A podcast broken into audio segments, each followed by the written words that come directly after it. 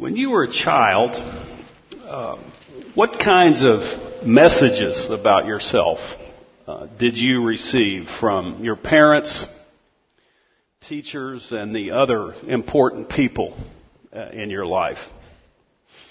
Some of us uh, were very fortunate. Uh, we had stable, healthy parents from whom uh, we heard the la- life-shaping input that you are loved, you are embraced, you are accepted, you're capable, and you have what it takes to succeed. You will succeed. Some of us were not so fortunate. Uh, some of us only had uh, one parent or parents that may not have been so stable and supportive. Uh, some of us have experienced uh, neglect and rejection. And some of us heard the message, uh, you don't really belong.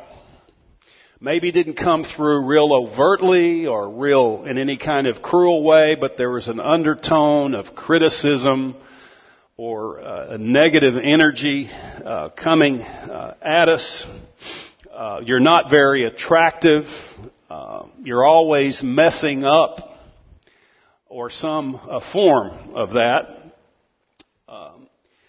Most of us probably experienced a little bit of both, and of course, over uh, most, mostly over the course of our young lives uh, as we receive this kind of information, particularly when we're quite small, there's no filter there. We just receive it typically and we believe it.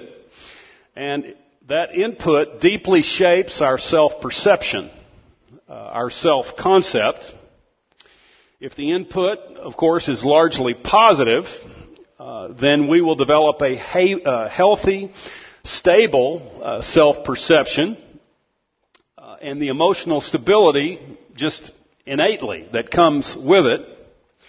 If we experience a lot of negative feedback, uh, we can become insecure and suffer for many years uh, from feelings of inferiority and incompetence uh, that we have to compensate for in various kinds of ways.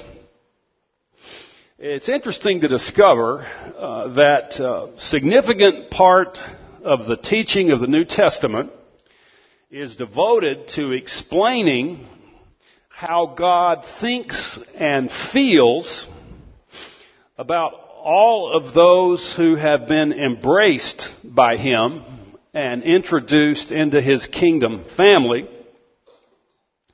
I'd like to focus on three simple statements uh, that reveal uh, very clearly and very powerfully uh, his positive affirmation of all those who believe, of course, which includes the vast majority of, or all the people in our audience this morning. As most of us know, uh, shortly after Jesus began his traveling and teaching publicly in Israel, uh, he gathered a group of men, small group of men, to be his closest traveling companions and associates. And there were also a group of women, actually, uh, that traveled uh, with them at times. Uh, Matthew chapters 6, uh, 5, 6, and 7 contains a summary of some of his initial teaching uh, to these men and to a broader group that had gathered at one particular point uh, to hear his teaching. And we read in Matthew, as recorded, as Matthew records in chapter 5 and verse 13, Jesus made this statement about these individuals. Most of us, of course, have heard this. It's not unfamiliar to us when he says, You are the salt of the earth. Now, for literally millennia before the invention of refrigeration, salt was applied to meat to preserve it. Uh, there were very few uh, means of once a, an animal was killed, butchered for the consumption. It was very, very few means available to most people of preserving it for very long until they discovered the use of salt as a preservative. How does it work? Well, salt contact, when it's applied to meat and makes contact with bacteria that's in meat, uh, the salt absorbs water through the cell wall and kills it. it essentially kills the bacteria and presto, the meat doesn't spoil, it's preserved. And Jesus is teaching here that all of his genuine followers have a preservative effect. In the same way that salt preserves meat, his genuine followers, those who have understood his identity and believed in the only begotten Son of God, who have then been embraced by him into his kingdom family, have had a profound change of identity and as he progressively changes them from within, he changes their values, he changes our, their ideology, their thinking, their choices, then the result of that is it has some, a very quiet but very real preserving effect on the culture of the people around them. Uh, this is a very positive affirmation that Jesus is making about all of his genuine followers. It was once said that if the teaching of Christ is false, a lie has resulted in more good than the truth has ever achieved. And we look at the history of the Christian church, of course, we all know, if we have some familiarity with it, that there have been incidents of Christians behaving very badly uh, there are incidents, as we know in the media, every year of Christian leaders sometimes behaving very badly, but in the main, the broad mass that sometimes do not, those of us who, uh, which is most of us, who do not acquire a lot of uh, notoriety, we're just quietly connecting with the living Christ, and he says that we are having a positive influence on the people in the uh, world around us. And he goes on in Matthew chapter 5 and uh, verse 14, uses another figure of speech to describe uh, his people. He says that you are the light of the world. Now, light uh, is electromagnetic uh, radiation, and whatever the source, uh, then it, it illuminates the object around it, and it permits our eyes to see reality. We are quite literally blind without some form of electromagnetic radiation that's illuminating the world or the objects around us.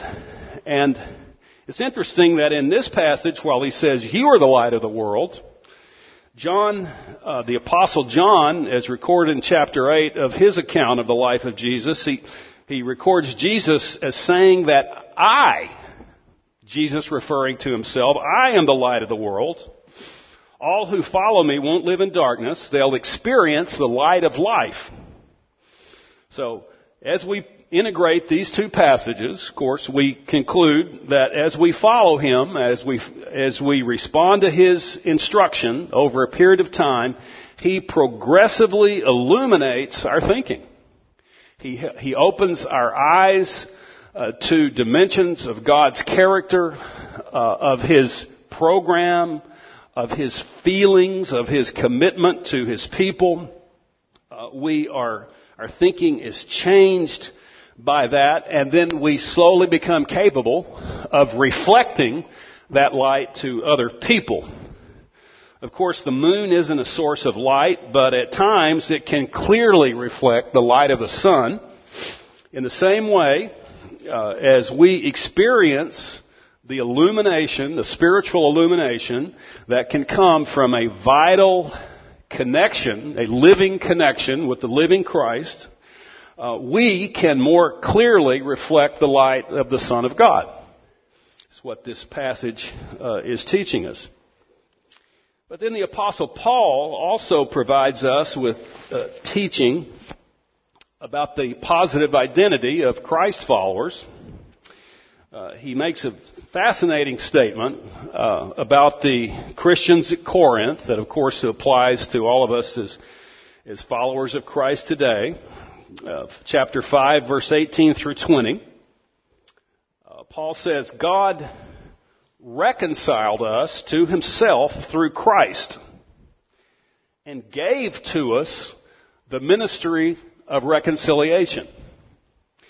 That, of course, means that God has reconciled each of His uh, people to Himself in a spiritual sense. In John, you know, chapter 10, He says, no one can ever take you out of my hand. Literally, He makes that statement. So He reconciles us to Himself, and then He gives us the privilege and opportunity, despite our weaknesses, despite our vacillations, discouragements, confusion, whatever, uh, He has actually given to us the unspeakable opportunity and privilege of being some small and sometimes large influence in helping others to enter into that reconciliation.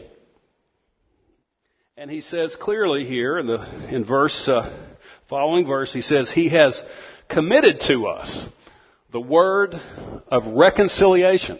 What a beautiful term. Reconciliation means that there is a state of peace that is established between two parties that were previously uh, in some sort of alienation. And so he has given us the word of reconciliation. And therefore, he says we are ambassadors uh, for Christ as though God were entreating through us. So just as uh, different uh, diplomatic and State Department personnel are representing their nations uh, in the capital city of China, Beijing, uh, here he says that each of us, genuine follower, are in the same sense a type of ambassador for this invisible kingdom that is on the earth, around the world, and that is slowly working quietly through uh, the culture of the world to accomplish God's purposes. So, uh, briefly, and I've got another interview for you this morning. I think you'll really enjoy. Uh, but given our identity, and of course, there's a lot more teaching in the New Testament about how God views us and how He feels about us as His beloved children. But at the very end of his uh, life on earth, he gives his people corporately some very specific instructions. Uh, Mark chapter 16 and verse 15. This is the last chapter and Mark's account of the life of Jesus. Jesus uh, is recorded as saying, "Go into all the world and proclaim the good news everywhere." This is good news. The opportunity the, the, to be able to express in some uh, simple way or build a relationship and then help somebody begin grappling with this extraordinary idea that God has taken initiative on earth for a long period of time, but specifically through the person of Jesus of Nazareth to reconcile uh, people to himself. It's a message of peace. It's a message of forgiveness. It's a message of grace. It's a message of loving kindness and of the greatness of God reaching out on planet earth, seeking people to come to himself. And he says, this is good news. It's really beautiful, magnificent news. And he says, go and share that the best you can. Get it out there because people need uh, this information. And in Matthew chapter 28, he says, uh, in another address to his people, all authority has been given to me in heaven and on earth. That means no matter the obstacles, no, no matter the challenges, he will achieve what he intends. And therefore, we are on the winning team. Go therefore and make disciples of all the nations. And remember, I am with you always to the end of the age. So we obviously can perceive in this that this is not just a promise to these immediate followers during the life of, of Christ. Jesus is saying that in His Spirit, His presence will be with His people energizing and enabling and encouraging and equipping them to move into their world and to be effective, fruitful representatives of Him. Well, instead of merely talking about um, the kinds of changes uh, that can happen uh, the, in a person's life or kind of changes that have occurred in my life over, you know, many years of uh, seeking to be a, a, Christ follower. I'd like to interview a very good friend, uh, Dan Anselmo, who has a, a, remarkable story of how he came to faith in Christ and how uh, a community of believers, not this one, because Dan has been a, a, believer for some time, uh, can be a life-shaping influence in the life of somebody else. So come on up, Dan. Dan is a uh, golf and been a golf coach and instructor for uh, most of his adult life. I'll get you a mic here, man. Um, and uh, he and his associate Ralph Howe that you saw earlier this morning, and I'm not exaggerating, they're probably two uh, of the best golf uh, teachers in China. Um, Dan has an amazing uh, heritage. His dad, John Anselmo, uh, was Tiger Woods' uh, principal coach uh, when Tiger was a junior, between 10 years old and 18 when he won a lot of his junior championships. I got a chance to play golf 18 holes with his dad, who is 92 years old, uh, last fall. 91. 91, excuse me. That's so fast. I want to inflate that. Uh, I've had, let me just say briefly, I've had several lessons from Dan, and he's worked very hard to get my golf swing in positions in which an older body most definitely does not uh, prefer to go. And uh, Captain Compassion here has said at different times, he said, if you want to feel comfortable, go get a massage. so I was asking him, get out of here. I was asking him last week if he would uh, think about doing this, and uh, he said, well, "Let me think about it today, and I'll tell you." But I got to tell you, I'm a little uncomfortable. So, given my extraordinary sensitivity, you'll never guess what I said. if you want to feel comfortable, go get a massage.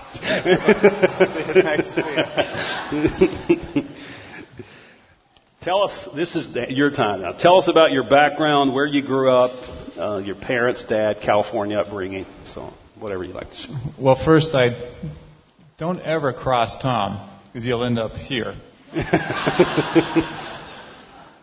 paybacks are he can be pretty mean, but um, um, you know I grew up in California, and um, you know obviously in a in a golf family, and uh, it's a it's it was a great experience. Right into it. Yeah. It was a great experience to uh, you know grow up around such a great great game and be around just terrific people.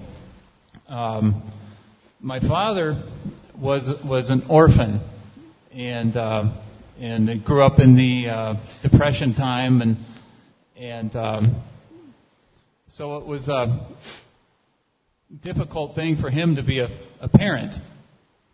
And so he was really good at teaching, and he was really good at uh, you know inspiring people, but he didn't know how to be a father. And it took me a number of years to realize that. And in that, we were left. Um, my, my, I, have, I, have, a brother and a, and a sister. I'm the youngest, and in that we um, didn't have a lot of care, and, and and I would imagine my mother had the same kind of experience uh, because um, she underwent a hysterectomy in the early 60s and and wasn't able to deal with the changes and, and maybe the unhappiness in her life, and she started to use alcohol. And she was never a drinker. And years, I mean, within a couple of years, she was she was already uh, suffering from liver damage. And at the age of nine, she passed away. And uh, so, as a kid, you know, we, how do you deal with that? And, and uh, I really didn't know how. It was a difficult thing for us, and uh, and um, but we move on, and my father remarried a short time later. We moved into uh, Central California, purchased another golf course, and and and life just goes on. And and later on, we, uh, you know, it's, it, the, the type of life we lived was was very Speak much right into. There we go. Yeah, there we go. Sorry. Sorry. Okay, okay, okay, good. Sorry. leave him alone, he said. Okay, I'll leave you. But later on, we, uh, as you get older, you start to recognize and you see that the life that that that we were living was was very much around golf and party and and and we had a club that that we owned and belonged to and and I had a lot of family members of of, of our customers and his students. But it was it was really centered around just having a good time. And uh, that was very much a part of of my life and so as we went into high school and uh, we went into uh, we we lived very close to a Catholic high school so we went there my brother and I and um, I'm playing golf, playing playing well, and but uh, struggling with with being able to get along or get to know people. I guess peer pressure. I'm I'm lonely, and so I find that wow, I, I can I can relate to people that are out partying and having a good time, and so that's a life I chose. And uh, school started to take a back back seat. And uh, even though I was playing good golf and thinking everything's going to turn out just great for me, um, it didn't. Meaning I, I got through high school without any kind of scholarship, and but uh, I was pretty good at partying, so I continued in that life. And uh, so that's that was pretty much my upbringing, and and then we moved. My father moved to Southern California in my my uh, uh, college years and then I followed him down there and found myself uh, working, still trying to go to school, having a good time, and uh, uh, got involved with some people that were out of the 60s, kind of the hippie revolution. We moved in together, and you know the party continued on.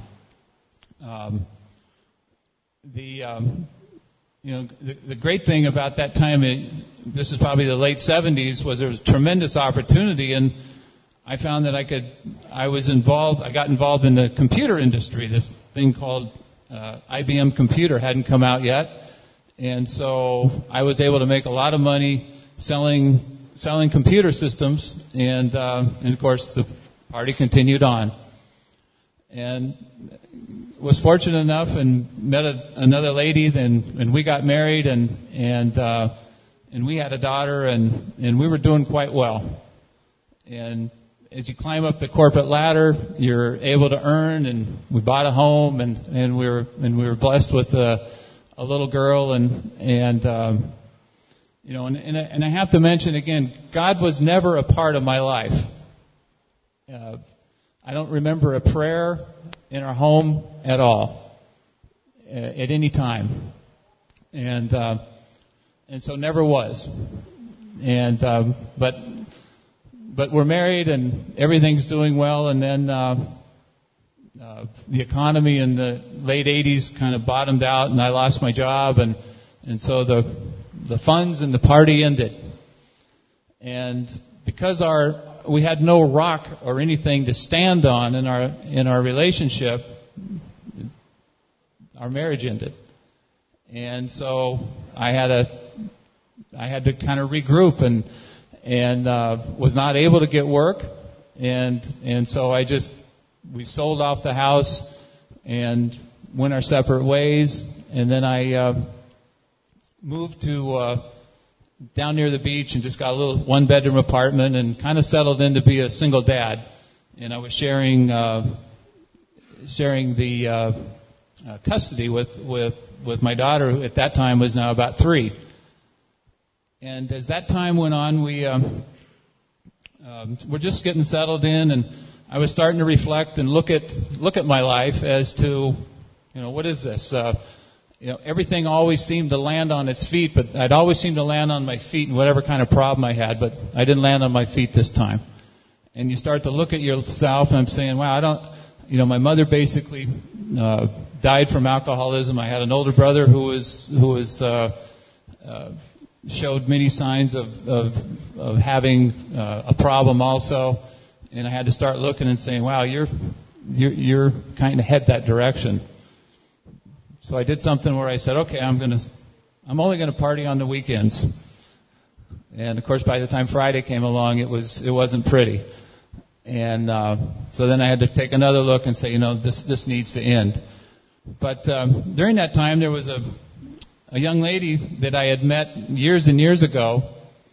Uh, we happened to meet each other driving along the road, and and we pulled off the road together, and you know, just shared stories, and and she knew that that how my life had changed, and and uh, realized that we lived, you know, within a mile of each other, near the beach, and she worked in a health food restaurant, and and uh, and uh, I was working in a little electronics store, just just kind of just taking my taking it easy, just trying to figure out what was next, and um, and so we became friends and started hanging out together, and and um, both of us were kind of searching, and I was feeling like I said I, I needed to do something, make some changes, and so we started looking at Eastern meditation and and uh, and um, you know, and and all sorts of. Uh, I was going to a uh, Church of Religious Science, New Age, Science of Mind, kind of thing. So I was uh,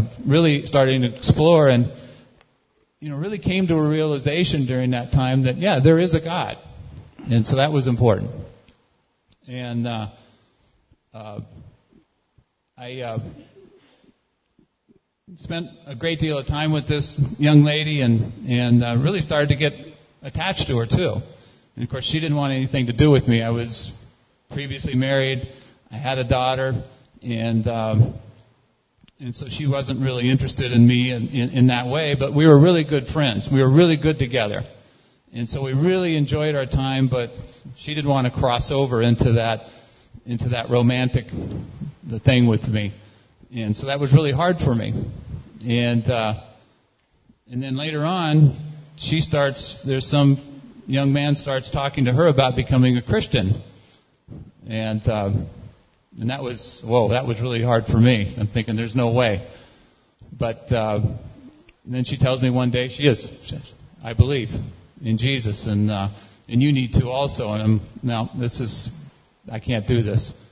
Um, I was a uh, as a uh, there was years ago there was a guy on that used to be on TV that would uh, during uh, American football he would somehow position himself behind the goalpost.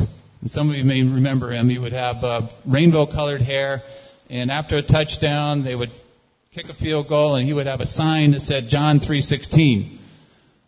And to show the the animosity that I had, we would throw beer cans at this guy and it was it was you know we were we were very anti-Christian as a result of that because I would believe what the media was saying and so on. So at this point, all of my past and background and history starts to come up when this person I care about is becoming a Christian, and so I continue on and and uh, going through my Church of Religious Science and and um, she starts inviting me to church. Of course, she was a good, good, good Christian girl, and uh, and so I would go with her on occasion. And I enjoyed the time, but you know, I really kept it at a distance. But I went with her one Sunday night, and um, and the uh, pastor uh, spoke of uh, as a parent, and me being you know, a, a single parent, and you really spoke to my heart. And he spoke from the Bible. So all the wisdom and everything that I was searching for, it was really right there. And it had been there. You know, prior to all this new age thinking that I was thinking of, but it was already there. It was living, it was breathing, it was it was there. And uh, and so it was I could feel my world really starting to rock and shake. So I went home that night, and um, and uh, I just said to God, if, if, if you really are there, I got to have something. I need you to do something to for me. And went to sleep.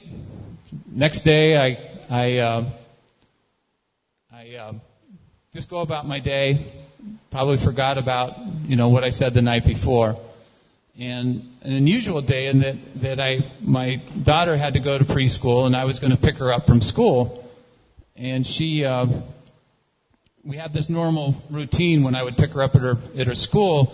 She would be out about 100 yards into the playground, and she kind of knew the time that we would I would come pick her up, so she'd be looking. And when she'd see me come through the door, she would just whatever she was doing, she would drop, leap, and just run. And she would run into my arms and jump, and you know, and it was just you know, what a welcome, huh? And and so she this day though she sees me and she starts marching towards me.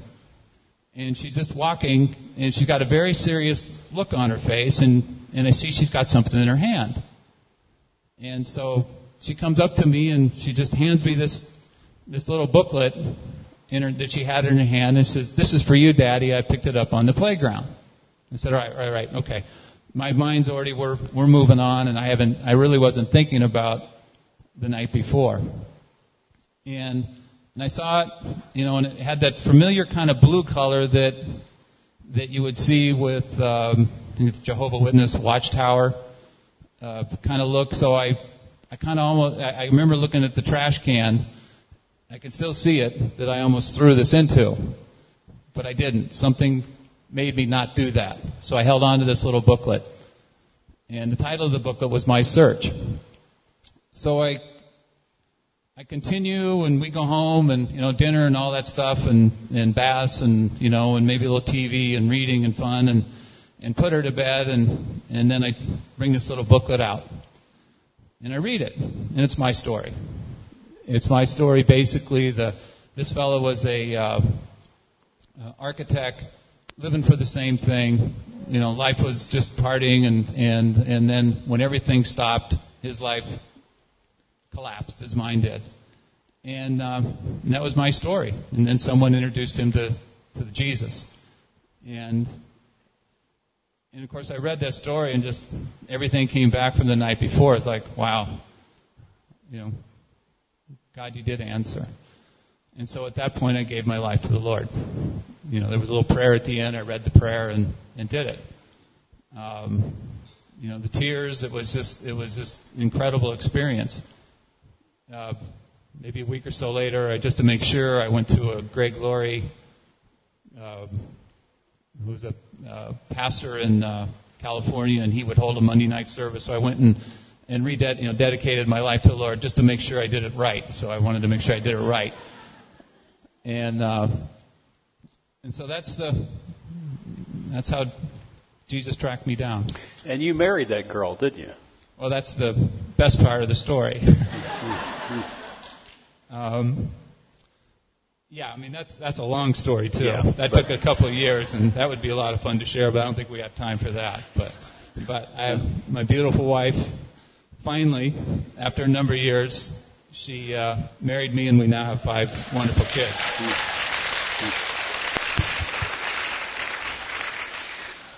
Uh, we we are no, no, no, no. Don't, don't. No, it's perfect. Um, we are running a little short on time. Um, it's interesting. I mean, as I've, I've, Dan and I are very good friends. We've had a number of meals together. Uh, it's been very interesting to see his uh, journey through life uh, since that. Since then, all kinds of fascinating experiences of how God uh, has worked in his life and in Colleen's life and the life of their kids.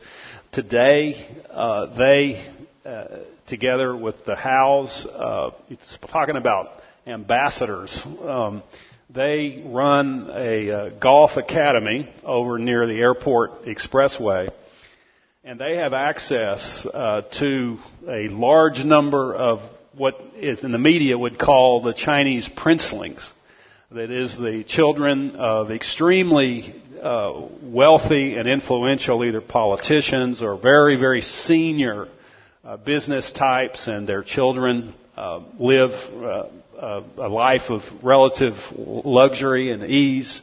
Uh, but they spend lots and lots of time uh, with people who are positioned to um, be very prominent in the culture of China in the decades to come. And their mission in coming to China, both of them, was not only to be good golf instructors, but to be a quiet but effective uh, influence, to be salt and light. Just hoping that this would evolve, and uh, as you, I, you know, as you learn more about it, you think, "Oh my goodness, uh, this is a real demonstration of God's providence uh, in placing them in this strategic place." Next week, we're going to continue and, fi- and conclude our series on church. Why bother? And in then, in that uh, next week, I will talk a little bit more about uh, our role as ambassadors. Uh, but one of the key reasons that we do church and that we are instructed to do that is that because together, uh, as we unite, uh, we are better enabled and equipped uh, to function out of the identity that Christ has given us as His people, as His children uh, as his ambassadors, as salt and light in the world.